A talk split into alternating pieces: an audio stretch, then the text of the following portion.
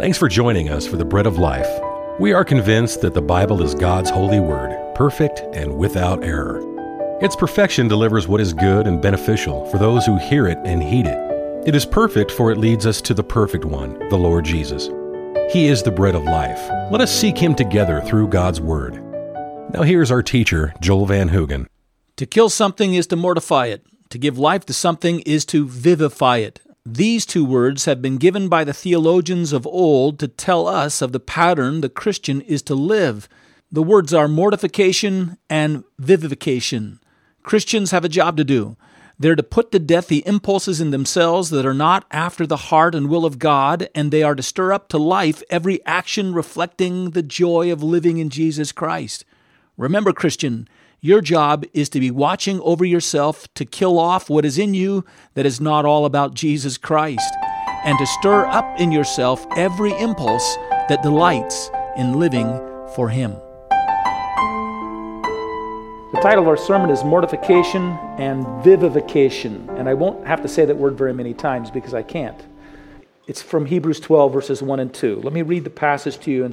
Therefore, we also, since we are surrounded by so great a cloud of witnesses, let us lay aside every weight and the sin that so easily ensnares us, and let us run with endurance the race that is set before us, looking unto Jesus, the author and finisher of our faith, who for the joy that was set before him endured the cross, despising the shame, and has sat down at the right hand of the throne of God. I hope that the idea of running actually sounds good to you. I don't know if it sounds good to you anymore, but I know that at some point in time in your life, I'm pretty sure it did sound good to you. I think that horses and humans are born with a quiver or a nerve within them that causes them and makes them want to run. And so, as soon as a little colt or a little child is old enough to get their legs strong underneath them, they take off running and prancing and dancing, and they can't go at just, they very rarely go at a slow pace. And they only go at a slow pace as long as they are contemplating where it is they want to run to next. But as soon as they figure it out, they're off running again. And as we get older, we kind of lose this impulse to let go and release ourselves and run. And whenever that impulse comes upon us, we know why it was we lost it. Just a, about a year ago, I don't know what came over me, but I was out, out in our community and I had to go to a certain location. It was about three blocks away, and I felt like running, like I did when I was a kid. And I did. I ran. I sprinted as hard as I could to that location, got there, and I hurt for the next four or five days. I realize that there's a reason why we stop running as fast as we can at some point in time in our life, but I hope you haven't forgotten that impulse, that desire, that instinct. And I don't know when you used to feel it as a kid, but that instinct came upon me every time the school bell rang to release us from school. I didn't want to walk out of school, I wanted to run out of school, right? It came to me every time I laced up a new pair of tennis shoes, which was rare right? But you knew you were going to be faster once you got those shoes on. And you tried them out, and you ran, and you looked for some rock to leap off, to launch yourself into space. And you knew the joy of not running anywhere in particular, but running at top speed to the point where you thought in any moment you were going to start flying. And you never did. You really weren't going that fast, but it sure felt like it, didn't it? As the wind was catching you in the face. And, well, don't forget that instinct or that desire, or that passion that naturally belongs to you, that God gave to us naturally. And I think actually, well, they say this at least, scientists say this when you see animals that like to run, that this is an instinct of prey. They learn to run so they can run away from predators. But it's an odd thing. If that's their survival instinct, God certainly gives them a lot of joy with that survival instinct, right? To run.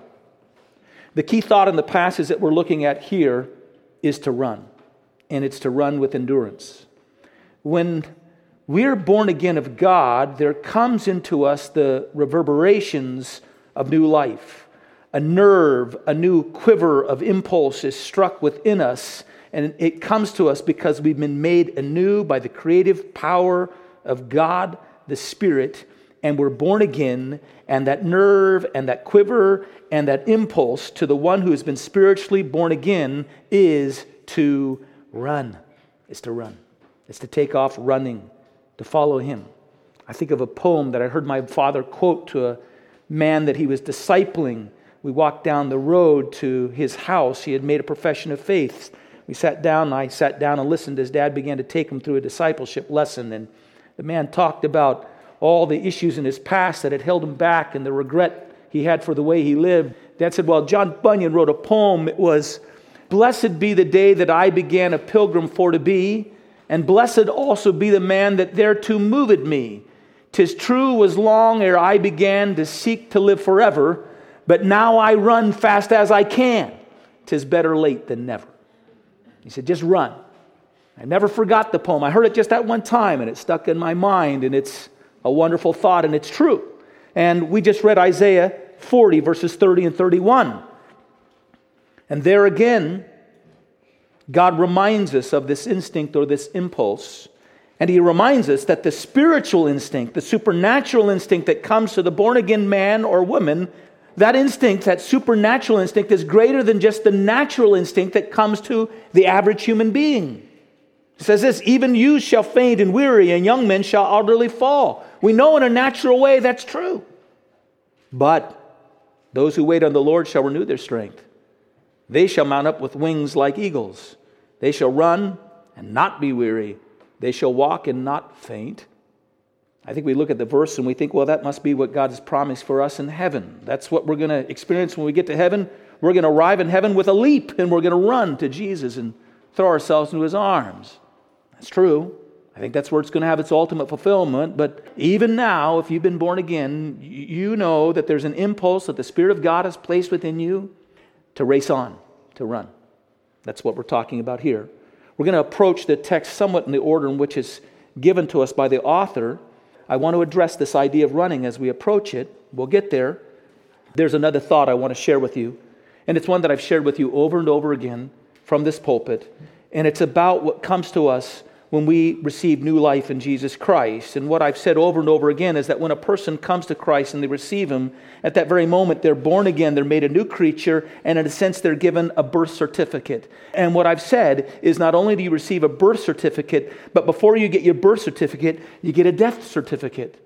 Because what God does is He puts to death the old soulish man that you were, that soulish man that gave its directions and oversaw the application of life in your flesh, in your body, and He replaces that soulish man with a new spiritual man that's created in the image of Jesus Christ, born again. And so you get a death certificate where the old man is put to death, and you get a birth certificate where you become a new creature a spiritual man in Jesus Christ, and that person that you were, fallen in sin, under God's judgment, dies, and God raises up a new man created in the power of the Holy Spirit to take his place. When you're born again, not only do you have this, this truth, that's like a theological truth, but you actually experience it to some extent. You experience being brought to the death that's required for that old man, and the experience you have is deep remorse and mourning for your sin a deep agony over your sin and all of the righteous judgment of God that your sin brings upon you, a misery for the separation that you feel because you know you're dead and separated from Him, and that God awakens in you, and this is your experience an experience of death, an impending death that's required and needed in order for God to bring you life, and then He brings you life, and you experience in God's forgiveness and in the reconciliation that He brings to you through Jesus Christ that reconciliation that brings you in relationship with the loving God, you experience joy. You experience relief and gladness and celebration. That's an experience of death and life, you might say. That's experience of that thing that was passing away and receiving that thing that's come to you afresh and new and you encountered great sorrow and desperation and brokenness and repentance. And then you encountered great joy and exaltation and what God gave to you, and you mourned, and then you rejoiced, you wept, and then you laughed, you, you laid down to die, and then you rose up to live eternally in the life that Jesus Christ gave you. And that's the experience of salvation. And by the way, I want you to recognize those things because as you're dealing with and addressing people who maybe believe they're Christians, one of the things you do is you ask them to share their testimony with you. And what you're looking for are a poignant expression of those two experiences. You're looking for a poignant expression of repentance and brokenness and mourning and the deep anxiety of their sin, and then the breaking through of life, new life, that's flourishing life, the instinct of the newborn believer to run and race into God's arms. It'll help you know how to speak to them and how to encourage them and to even find out whether their testimony is true or not, which is important because you don't want them to presume upon something they don't have. Now, that experience I've just described is also the rhythm that comes to us in living out the life that God has given us. It's the rhythm of living out the salvation that God has given us on a daily basis. The new spiritual man that you have become because Jesus Christ has made you new in Jesus Christ has now been placed into your body and he has a job to do. He's to be the director over your body, over the impulses and patterns and behaviors in which you've learned to live through the way you think with your mind, the way you feel with your emotional construction, and the way you act in the things that you do. And it's the same body, by the way, that you had before you came to Christ. And before that body was under the control and direction of a soulish, broken, sinful, diseased, man who actually, to some extent, let it do what it wanted to do and steered it on. But now your body is under the new direction of a new man. The sinful man has died, and the spirit of a new, cleansed, righteous man lives in your body, a man created to glorify God, and a man who's now called upon to call upon your body to glorify God with you. It's the new you. And now this is the work you have to do. You got work to do. When you become a Christian, you have work to do. What you have to do is you have to oversee and you have to push along your old body that once belonged to the old man now to live according to the dictates and will of this new spirit in you, to live for Christ and to race on towards Him. That's not an easy job, by the way, because the body is still the same old body it was. It's the same old body that got along quite well with the soulish man. And I, just to let you know, it's not as cooperative with the new man you are. Paul says because it's not cooperative, he has to do things like he has to beat his body to make it continue on in the race. When we get to heaven, God is going to give us glorified bodies.